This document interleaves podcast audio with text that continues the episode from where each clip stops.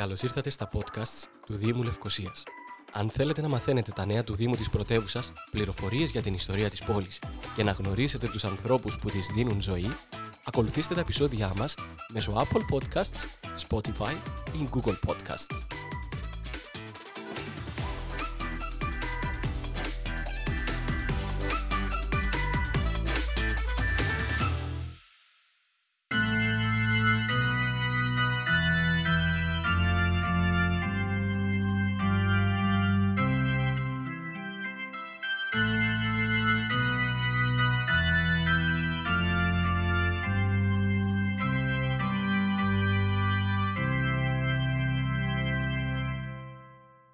Είναι γνωστό τη σπάση πως στη Λευκοσία τελούνται οι πιο chic πολιτικοί γάμοι. Πληροφορίες, ωστόσο, για τη διαδικασία και τα πιστοποιητικά που θα χρειαστεί να υποβάλλετε θα ακούσετε στο podcast υπό τον τίτλο Love and Married.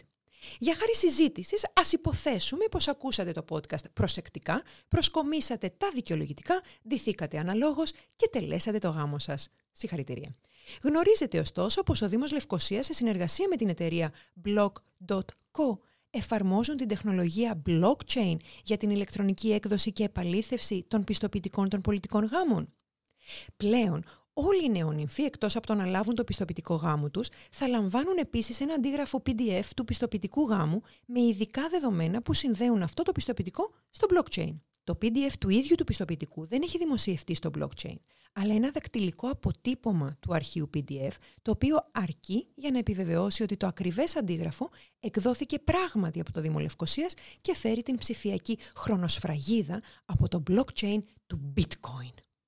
Ανεβάζοντας αυτό το αρχείο PDF σε επαληθευτή, βλέπετε Validator αγγλιστή που βρίσκεται στην ιστοσελίδα του Δήμου Λευκοσίας στην ηλεκτρονική διεύθυνση www.nicosia.org.cy. Μπορεί κάποιος έτσι να επαληθεύσει την αυθεντικότητά του. Και σκέφτεσαι εσύ, καλέ Δημότη, αυτό το κατάλαβα πώς γίνεται. Το blockchain όμως, τι είναι; Να σου απαντήσω εγώ που δεν ήξερα, αλλά έμαθα. Το blockchain είναι η τεχνολογία που στηρίζει τα κρυπτονομίσματα όπως είναι το bitcoin. Ουσιαστικά είναι μια βάση δεδομένων, database, που καταγράφει και επεξεργάζεται συναλλαγές μέσω ενός κατανεμημένου δικτύου υπολογιστών χωρίς την ανάγκη ύπαρξης μιας κεντρικής οντότητας για την επιβεβαίωσή τους.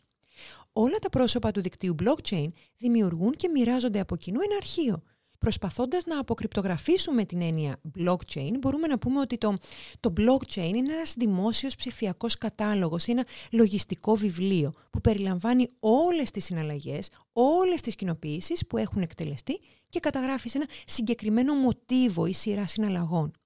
Η διαδικασία δημιουργίας και διαφύλαξης του αρχείου αυτού καθορίζεται και ελέγχεται από ένα σύνταγμα κανόνων που ονομάζεται πρωτόκολλο συνένεσης. Οι κανόνες αυτοί συντάσσονται με βασικό γνώμονα την κατεξαίρεση ανάγκη ύπαρξης εμπιστοσύνης ανάμεσα στα πρόσωπα αυτά.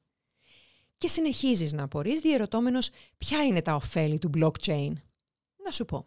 Η δημόσια πρόσβαση στο blockchain διευκολύνει τη διαφάνεια στις συναλλαγές και τη διάχυση της πληροφορίας. Στο ίδιο πλαίσιο διευκολύνεται η ελεγκτική διαδικασία και η ασφάλεια των συναλλαγών, με την εξάλληψη κάθε ενδεχόμενου παραβάσεων, ακριβώς εξαιτίας της δημόσιας φύσης των δεδομένων. Ταυτόχρονα εκλείπει και η ανάγκη για ενδιάμεσα μέρη που αυξάνουν το κόστος αφού όλες οι πληροφορίες που αφορούν στη συναλλαγή βρίσκονται κρυπτογραφημένες μέσα στο blockchain. Έτσι, για παράδειγμα, οι κυβερνήσεις μπορούν να εξοικονομήσουν δισεκατομμύρια κάθε χρόνο με την κατάργηση μιας σειράς διαδικασιών που κοστίζουν σε χρόνο και χρήμα. Για περισσότερες πληροφορίες αναφορικά με τις υπηρεσίες του Δήμου Λευκοσίας, ακολουθήστε τα επεισόδια μας μέσω Apple Podcasts, Spotify ή Google Podcasts.